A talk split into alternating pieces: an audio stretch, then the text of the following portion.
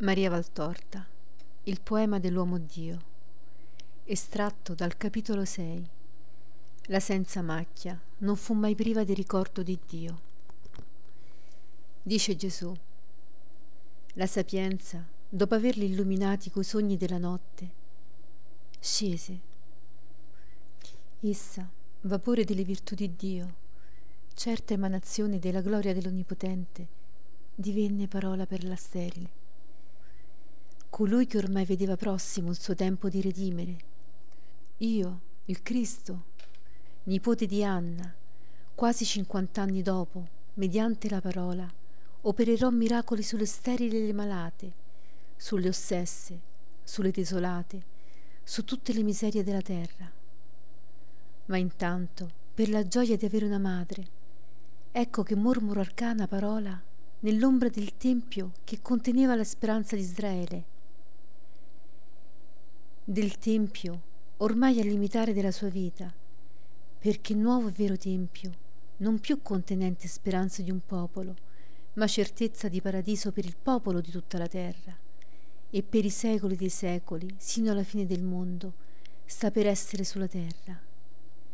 E questa parola opera il miracolo di rendere fecondo ciò che infecondo era, e di darmi una madre, la quale non ebbe soltanto ottimo naturale, come la sorte lo avesse nascendo da due santi, e non avendo soltanto un'anima buona, come molti ancora l'hanno, non avendo soltanto continuo accrescimento di questa bontà, non avendo soltanto un corpo immacolato, ebbe, unica fra le creature, immacolato lo spirito.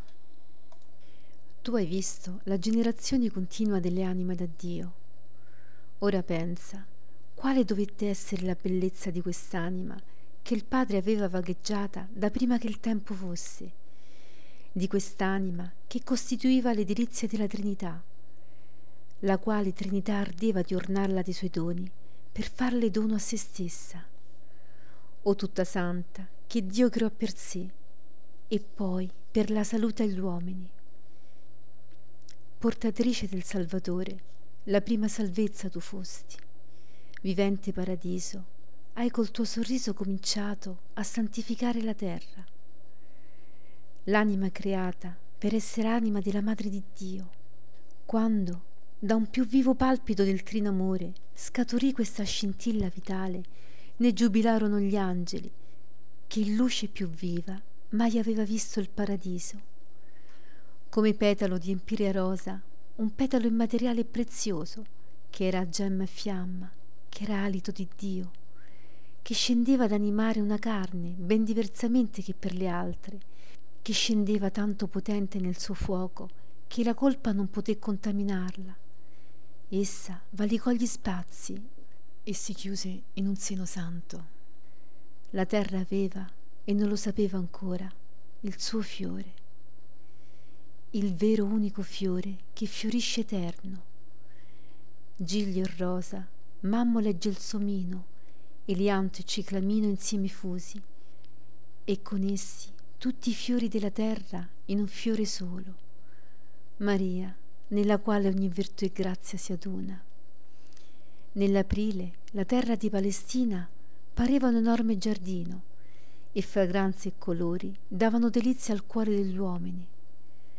Ma ancora ignota era la più bella rosa, Ella era già fiorente a Dio nel segreto dell'albo materno, poiché mia madre amò da quando fu concepita, ma solo quando la vide dal suo sangue per farne vino, e l'odor dei mussi zuccherino e forte, empie le aie.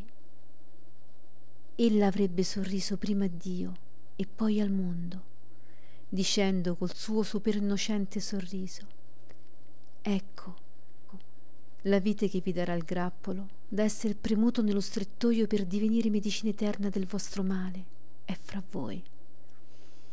Ho detto, Maria amò da quando fu concepita. Cos'è che dà allo spirito luce e conoscenza? La grazia. Cos'è che leva la grazia?